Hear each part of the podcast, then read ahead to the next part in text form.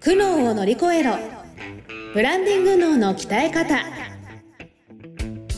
この番組は日々挑戦を続ける経営者の皆さんに向けて会社のブランディングに関するお役立ち情報をお届けしていくトーク番組です。これまで200社以上の相談支援をしてきたコーポレートブランディングの専門家宮前みゆきが分かっているようで分からない。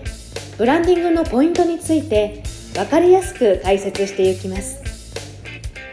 企業のファン作りをお手伝いするビジネスツールファンステの提供でお送りいたします。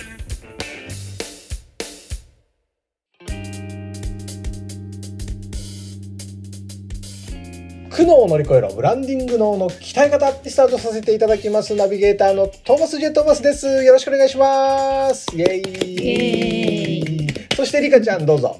はい、今日もブランディング学ばせていただきます。リカです。よろしくお願いします。はいリカちゃんです。お願いしますそして我々がですねブランディングについて教えてくいただいているのがですね、えー、宮前みゆきブランディング研究所の宮前みゆき姉さんですどうぞよろしくお願いします姉さんはい、皆さんこんにちは。宮前みゆきブランディング研究所の宮前です。よろしくお願いします。お願いしまますすありがとうございます今日のテーマうん、今日の理念理念ですね。はい。理念そうそうそう。理念いいね。どうした？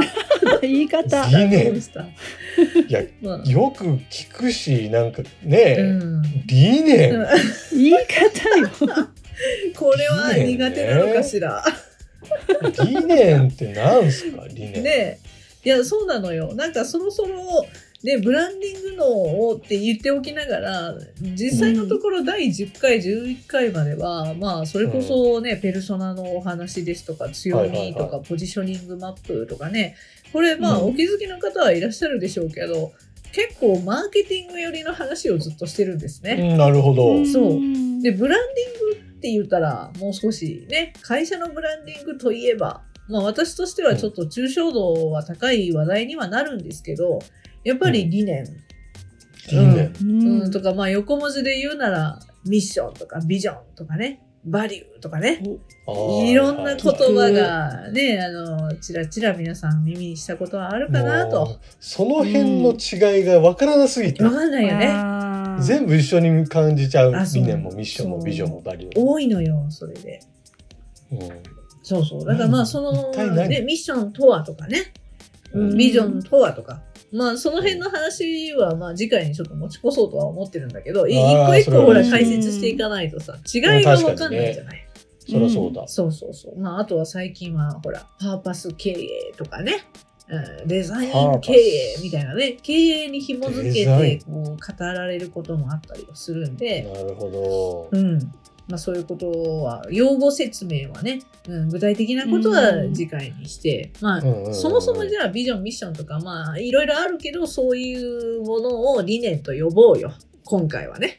今回、この1回においては理念っていうふうにもうまとめていっちゃいましょう。まとめて理念とりあえずね、そうそうそう。で、うんまあ多分どうですかね。理念って言ったらこんなんでしょみたいな、なんか、ああります？思い浮かびます？言葉とかなんか。え？こんなんでしょ？こんなんでしょこんなんでしょうとかない？なんか思思い的なやつあ、ょ？思い的なやつとかね。そう社ね。あまあ、あと中小企業のね、あのーなんだろう、うん、配送業とか工場とか行くと、ほら、あの壁にうん安心、安全とか貼ってあったりとかね、するよね。味味の素だっけ、うん食卓に笑顔をみたいなあそうね。違う？はいはいはい。あ、そういうあの大企業のね、あのーなんていうのかな？あのーサントリーの上に水と生きるサントリーとかね。ああはいはいはいああいう、あれはいわゆるタグラインと呼ばれるものなんだけどね。タグラタイングラインって呼ばれる。まあ、キャッチコピー、短いキャッチコピーみたいな感じだよね。いろんなワードがありすぎてわからん専門用語があるからね、わかりにくいんだけどね。タグライン、うん。初めて聞いたしあるのよ。そう。へまあでも理念って言ったらそういうね、ちょっとイメージ寄りの若干ポエムみたいな。なんかそういう、ーはいはいはいうんはいはいなんか未来とか明日とか、あの、うん人の笑顔とかね。うんそういう出てきやすいワードはやっぱあるわね。ううんん、でやっぱり大企業になればなるほど、うん、複数の事業を展開していたりグループになっていたりすると、この事業ではこれ言えるかもしれないけどこっちの事業ではそれ言えないよなってなるとどんどんどんどん抽象度高くなっていって、よりポエモンっぽくなっちゃうっていう傾向はありますよね。なるほど。そうなんですよ。まあなんだけど、まあ中小企業の場合はやっぱり具体的なビジョンを作ってほしいですよね。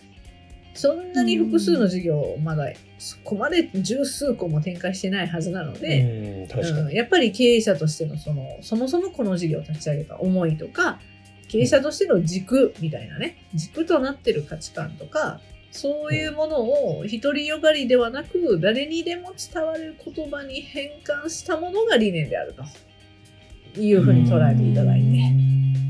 うん。だからまあさっきの安心安全とかあるけどあれは、まあ、いわゆる業界の常識みたいな感じじゃないですか。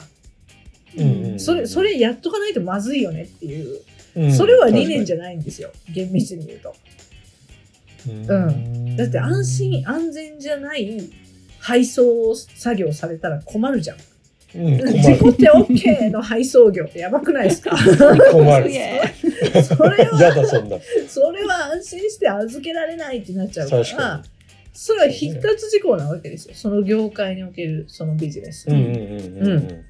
だからまあ、うん、そうね、行動指針としてそれを入れるっていうならまだわかるけど、理念の中にそれを入れるのは、若干ちょっと、うん、視座が低いかなというふうには思っちゃうところだね。うん。だからその業界の常識のその先にある、そこを超えた、えー自分の創業者であれば経営者としてのこだわりとか、うんうん。いわゆるイズム的なものとかね、イイズズム。ム的なものをね、ううん、とかこれは譲れないみたいなここだけは俺は譲らんぞみたいなこととかあると思うんですよね社長さんはね。なるほど。うん、そういうものを結構その、うん、だから誰にでも伝わる言葉に変換する作業は私がしてるんですけど普段は。そその,、うんその言葉を作るためにはまず思いのままその純度100%の思いをまず吐露してもらわないといけないわけですよ社長さんに。うんそうするとやっぱり自分自身の思いとか軸っていうのが大事になってくるよね最初、なるほどね。うん、なんでこれやり始めたんだっけっていう、はあはあそれが単純にねあのこの商品が好きだからとかはちょっと浅すぎるっていうか、それは好きでやっとんだろみたいな話になるじゃない、うん。それでよし買おうってなります？お客さんの立場だったら、うん。ならん。ならんよね。ならん。うん。うん、だからこれ、まあ、ここでね、事例を出すならばよ、あの、まあ、皆さんご存知のトヨタとかね、はいはい。車で言うと、うん。まあ、あの、豊田昭夫さんね、まあまあ、前社長になっちゃったかな。もう今社長変わっちゃったからね、あれですけど、うん。あの方の、うん、愛車の話っていうのはすごい有名な話で、あの、まあ、どういう話かってかいつまんで言うとあの、うん。あらゆる工業製品の中で、うんん頭に「愛」ってつけて愛車って呼ぶのは車だけだぜっていう話なのよ。すごい。そうだ皆さん皆さん犬とかは愛犬とかさうん呼ぶじゃんううんうんうんそれ家族じゃんもう命のある家族として愛犬うちの愛犬とか呼ぶけどさ、うん。うん、IPC とか言わないよね。言わ言ない。わないよね PC 家族じゃないしね。愛扇風機とか言わないよね。言わない。確かに。アイテレビともでもいや、言わない。テレビもないよね。でも車は愛車って言うよね。なるほど。そう。ということは、もう、車は家族なんですと。もうこの数ある工業製品の中で愛っていう言葉を、人間が愛の眼差しを向けてるのは車だけなんだぞと。だから俺はやっぱり車に対する思いが強いんだ、みたいな、走る喜びを伝えたいんだ、みたいな、この熱い思いね。うんこれがあるから、ああ、どうせ買うんやったらトヨタの車で、みたいな、うん、確かに。ななるよね。に。そうそうそう。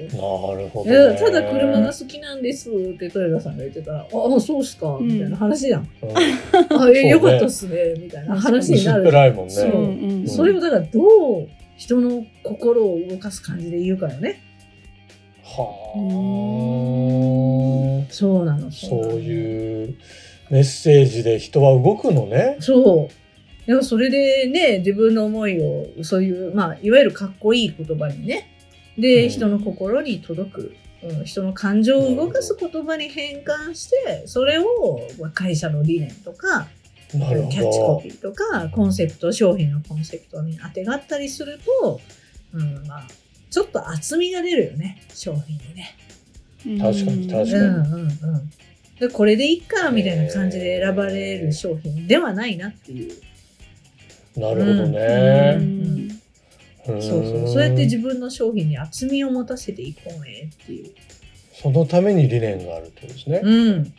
理念を決めておくことで、なんか新商品作るにしてもそこに立ち返れるから、そうそうそうそう。そういう思いが乗っかった商品を発売できる。そう。新商品作るとか、まあね、新規の事業立ち上げるとかでもね、うん。あのうん多分だからトヨタもね、あの車以外の事業もやっていくときに、やっぱり愛っていうキーワードは多分生きていくんじゃないですか？家族とかね。そういううん。なんかすごい。一貫性が出るというか。うん。ありますよ。えー、なんかいい話聞いた。あ、いい話。いんい話だよね、この愛車の話いいね。話。うん。そうなの、そうなの。知ってる方はね、結構知ってるけどね。そうなんですよ。うんまあ、だからそれを、じゃあ我が社ではどうだろうって考えてもらって。うん、確かに。うんうん。そうなると結構難しいけどね。うん 難し。いよ確ね。かに私のトヨタさんだからとかになっちゃう。なっちゃうけどね。そうそうそう。そんなにね、思い持って仕事してるつもりもなかったりするしね。ああ、そうね。なんか、うんうんなんかここの仕事やってるんなんですよとなくでね。ね、やっちゃってることはあるから。まあ、なんで、これ作るときは、あの、まあ、ずっとこの仕事やってるから、うんまあ、なんか譲れないことって言ってもな、みたいな話になりがちなんうで、んじゃあ、ここ2、3年で一番喜んでくめっちゃ喜んでくれたな、あのお客さんみたいな人を思い浮かべてもらって、ああ、素敵な質その問。その人なんて言ってました？みたいな。あそう、うんいやそんなに喜んでくれて嬉しいっすわ。その時何何言ってました？みたいあ。な、うんうんうんそのその話なんですよ。でそうすると自分がこれは強みだと思ってたのと意外と違うところで「えそこそんな嬉しかったですか?」みたいな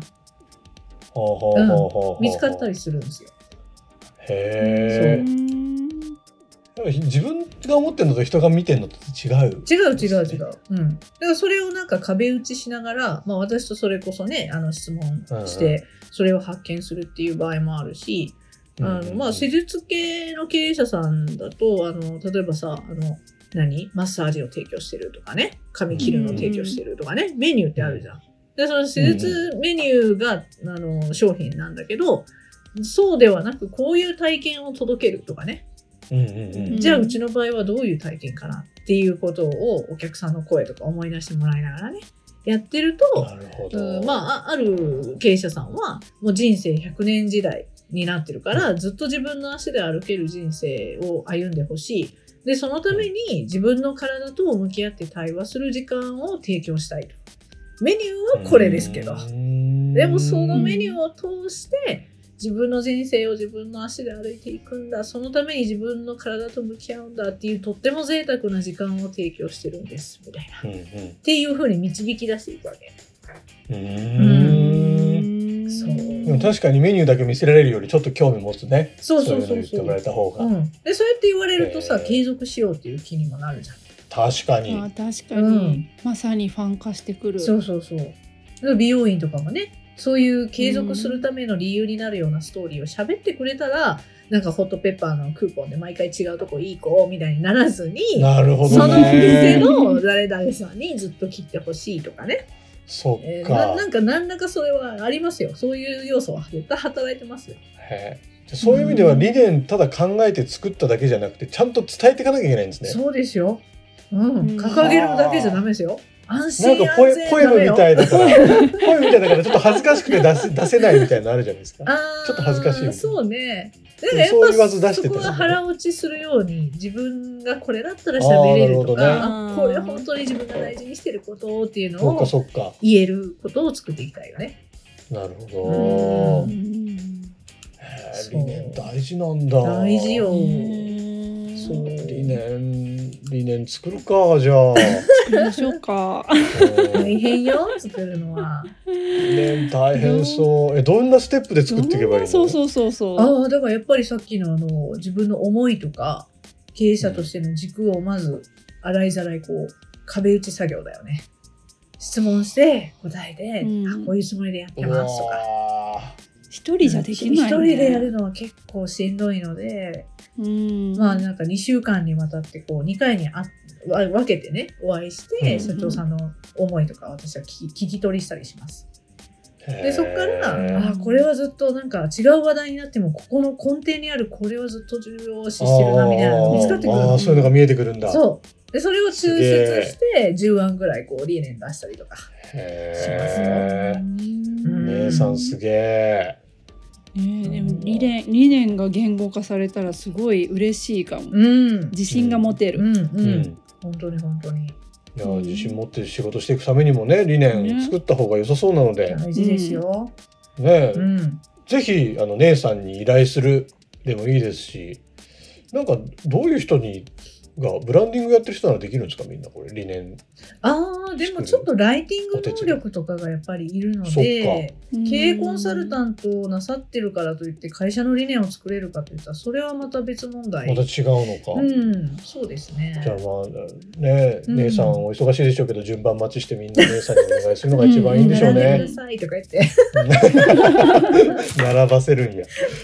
ね、ぜひぜひあのそんなあのお問い合わせもですね番組の概要欄にある LINE 公式アカウントの方からですね、えー送ってください、えー姉さんへの直接の依頼もいいですし番組への相談や、えー今日の話聞いた疑問点だったり、うん。もっとこういうところ聞いてみたいだったりなんかそんなのでも、うん。えーどんどしどし送ってください。あとは、えー、となんか感想でもいいです。うん。あの番組のここが好きですとかあの、うん。リカちゃんもっと喋ってほしいなとか。ああ いいね。それとそういいね。喋ってほしいね。そういうのを送ってきていただけると嬉しいなと思ってますので、ぜひ、えー概要欄のパンステップの LINE 公式アカウントに、まずはとりあえず友達登録をするというところを今していただければうれ、えーいいかなと思ってますので、うんよろしくお願いします。そして毎週この番組も聞いてください。はい。姉さんなんか言うことありますか？最後に。えっ、ー、とね、そうね。次回、この理念の話をね、紐解いうて、んあの、ミッションって何なの？みたいなね。ああ、なんか最お近ーそうやって匂わせるよね、ね来週のやつを。聞いてもらわないと。聞きたくなっちゃうそうな。よ。継続が大事だから。確かにうん継続してください、皆さん。じゃ来週はその理念について紐解く回が聞けるということで、うん来週もぜひお楽しみにお待ちくださいというわけで、はい苦悩を乗り越えろブランディング脳の鍛え方第12回以上で終了とさせていただきます。皆様ありがとうございました。はい、あありがとうございま。した。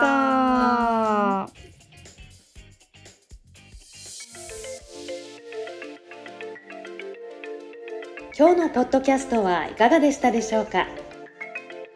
番組ではブランディングについての相談を募集しています。概要欄にあるファンステの LINE 公式アカウントからお申し込みください。それではまたお耳にかかりましょう。ごきげんよう。さようなら。この番組は提供企業のファン作りをお手伝いするビジネスツール。ファンステ。プロデュース。ライフブルームドットファン。ナレーション。ゴーマフーコがお送りいたしました。